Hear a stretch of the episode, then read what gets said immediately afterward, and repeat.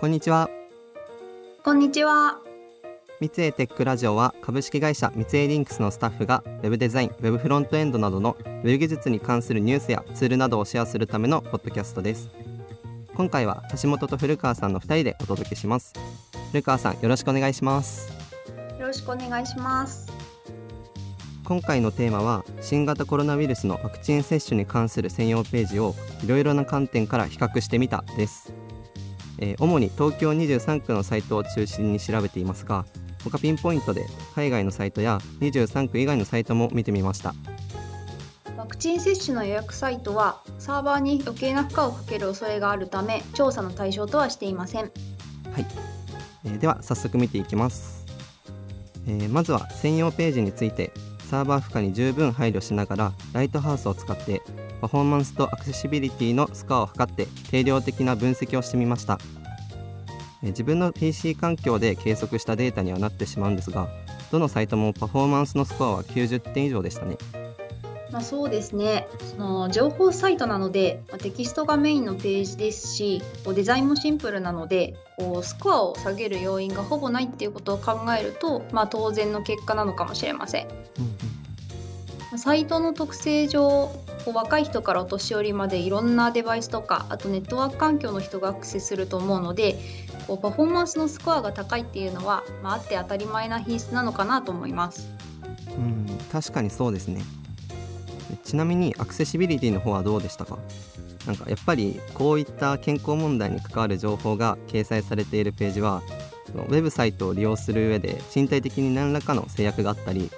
またウェブサイトの利用に慣れてない方もアクセスしないわけにはいかないのでかなり気になってます。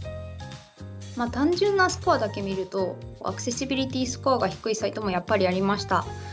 スコアが低い要因をまちまちなので特に気になった要因についてピックアップしたいと思います。はいお願いします、えー、まずは画像の代替テキストです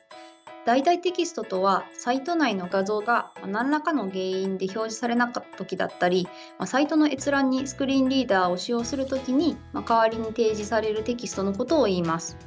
今回見ていたサイトでは代替テキストの内容が適切に設定されていなかったり、そもそも代替テキストが設定されていない画像っていうのがありました。あ今回の例で言うとワクチン接種までの手順を表したものとかあとはお問い合わせ先の電話番号が掲載されているバナーとかですかね。まあ、そうですね。つまるところ画像単体で何かしら情報を持つ画像になります。意味のある画像に代替テキストが設定されてないと、まあ、さっき言ったケースの時に情報が伝えられないので、まあ、重要な情報がどうかにかかわらず画像で情報を表すのであれば、まあ、代替テキストをしっかり付与したいところです。そうですねはいあとはデザインについてなんですが文字と背景の色のコントラスト比がま一定以上担保されてないコンテンツがありました。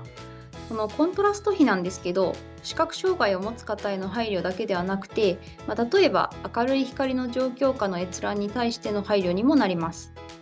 今は、まあ、スマホでのサイト閲覧が当たり前になっているのでこう屋外でのコンテンツの読みやすさにも配慮した方が良いかもしれません。うん、そうですね。あとはなんか自治体のサイトなどでよく見かけたものとして音声読み上げとか色合い調整またその文字拡大とかのその支援機能を設置しているものがありました。うん、でこれらの機能はやっぱり設置しただけではアクセシビリティ対応とは言えないので注意したいところですね。あそうですね橋本くんが今言ってくれた機能が、まあ、ウェブサイトを閲覧するときに必要な人っていうのは、まあ、多くの場合は自分のパソコンにもうソフトウェアとしてインストール済みなことが多いと思います。なので、まあ、支援機能の提供っていうのはあくまでも補助的な位置づけで利用者が所有しているソフトウェアが適切に情報をサイトから取得できるように Web 標準に基づいて Web サイトのアクセシビリティを担保する方が望ましいのかなと考えています。うんなるほど次はアクセシビリティ対応とも関連するんですけどこのページって日本在住の外国人の方も多く閲覧されると思うんですがその時にやっぱり気になるのがグローバル対応についてですね。うん、そうですね。グローバル対応については未対応なサイトとかあとは自動翻訳機能を設置しているサイトがいくつか存在していた印象です。まあ、ただ翻訳については、まあ、今さまざまな手段がありますのでこの点についてはサイト自体に翻訳機能がなくても、まあ、別に問題ないんじゃないかなと思っています。あなんか Google Chrome なんかはブラウザ側で自動翻訳をレコメンドしてくれますもんね。うんどっちかっていうとこうブラウザに搭載されている翻訳機能が正しく動作するようにウェブサイトのラング属性を適切に付与する方が重要じゃないかなと思います。あなるほどあと画像化したテキストを使用していると自動翻訳の対象にならないので例えば重要な動線部分などにまバナー画像だけ使われていると翻訳が適用されなくてま日本語を読むのが難しい方に伝わらなくなってしまうケースっていうのも考えられるので、まあ、そういうところにも注意したいですね。そうですね翻訳については海外のサイトでこれいいなと思った事例があってページの内容を複数言語に翻訳済みの PDF を配布しているサイトがありました。でこれなら各言語のページを作る手間が省けてかつ翻訳の精度を担保したまま多言語対応ができるなっていうふうに思いました。うんなるほど。頻繁に更新される情報でなければ、まあ、PDF にするのも手かもしれないですね。そうですよね。他に何かここ工夫されてるなって感じたところ何かありますか？うんそうですねあの予約に LINE のチャットボットを活用している自治体がありました。ああ最近チャットボットよく見かけますよね。そうですね。こう問い合わせの負荷軽減のために導入するサイトが増えてきた印象ですよね。まあ、ワクチン接種専用のサイトのチャットボットの場合なんですけどそれ予約する時だけではなくて予約後の状況の確認とかあとキャンセルも、まあ、手軽にチャット形式でできるそうです。うん音声通話だとやっぱ応対する営業時間が限られちゃいますけど確かにチャットボットであれば24時間無人で自動対応できるので窓口側は応対頻度が減りますし問い合わせる側も不明点のためにわざわざ電話をかけずに済んだりしますね。うんそうですね自分が見た中だとその日本での事例なんですが兵庫県にある市で予約方法として抽選申し込み方式のシステムを構築して導入していたものがありました。えー、でこれもともと先着順の予約方式を採用してたみたいなんですけど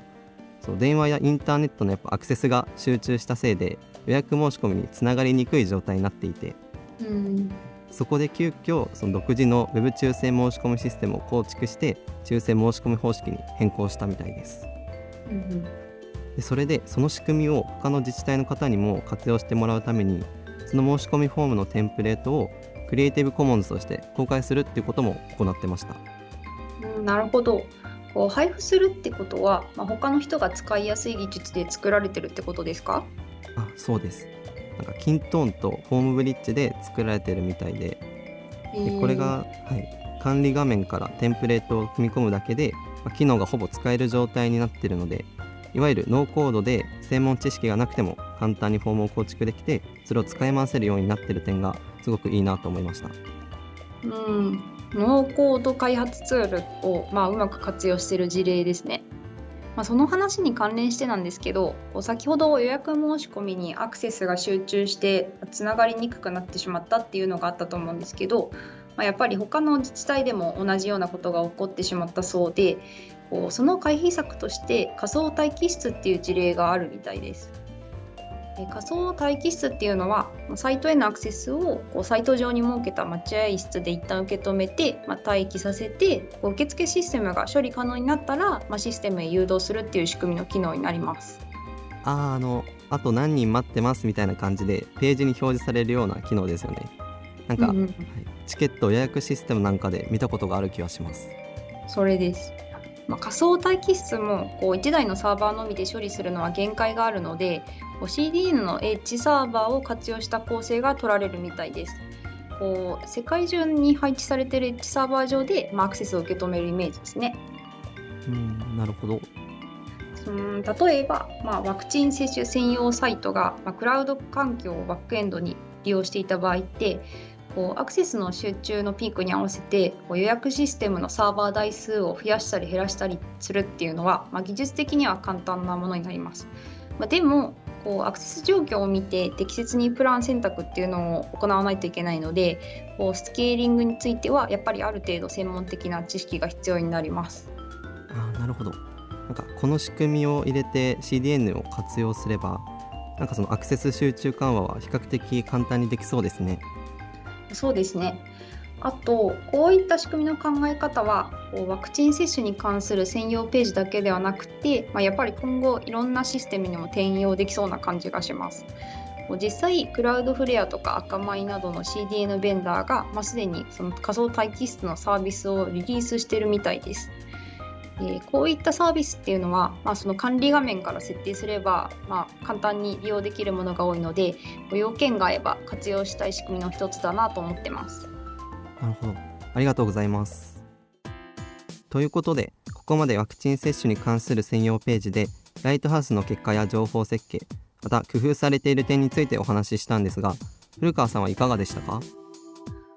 う、いろんなサイトを観察したんですけど、採用されている技術とかがかなり勉強になりました。ライトハウスの計測結果についてはこうより良いウェブサイトっていうのを構築するための、まあ、基本的なことなので普段から気をつけたいポイントですしあとチャットボットについては、まあ、最近のウェブサイトのタッチポイントの多様化みたいなのの一例を見た気がします。うん、そうですねなんか自分は仮想待機室については大変興味深かったです。うん、自分もです。その関連してなんですけど最近 JavaScript を実行可能な、まあ、エッジ環境を提供しているサービスに AWS とかあと Cloudflare とか、まあ、そういう大手クラウドベンダーが相次いで参入している印象を、まあ、自分は持っていてこう今後エッジコンピューティングを活用した Web アプリケーションとか、まあ、サイトっていうのが、まあ、もしかしたら何か、まあ、トレンド的な動きになるのかなとちょっと気になってます。なるほど自分も注目してみようと思います。はい。最後に三井リンクスではスマートなコミュニケーションをデザインしたい UI デザイナー UI 開発者を募集しています。採用サイトではオンライン説明会やオンライン面接なども行っていますのでチェックしてみてください。またこのポッドキャストは Apple Podcast、Google Podcast、Spotify、YouTube で配信していますのでお好みのプラットフォームでフォローいただけると最新のエピソードをすぐ視聴できます。こちらもぜひご活用くださいそれでは今日はこの辺でありがとうございましたありがとうございました。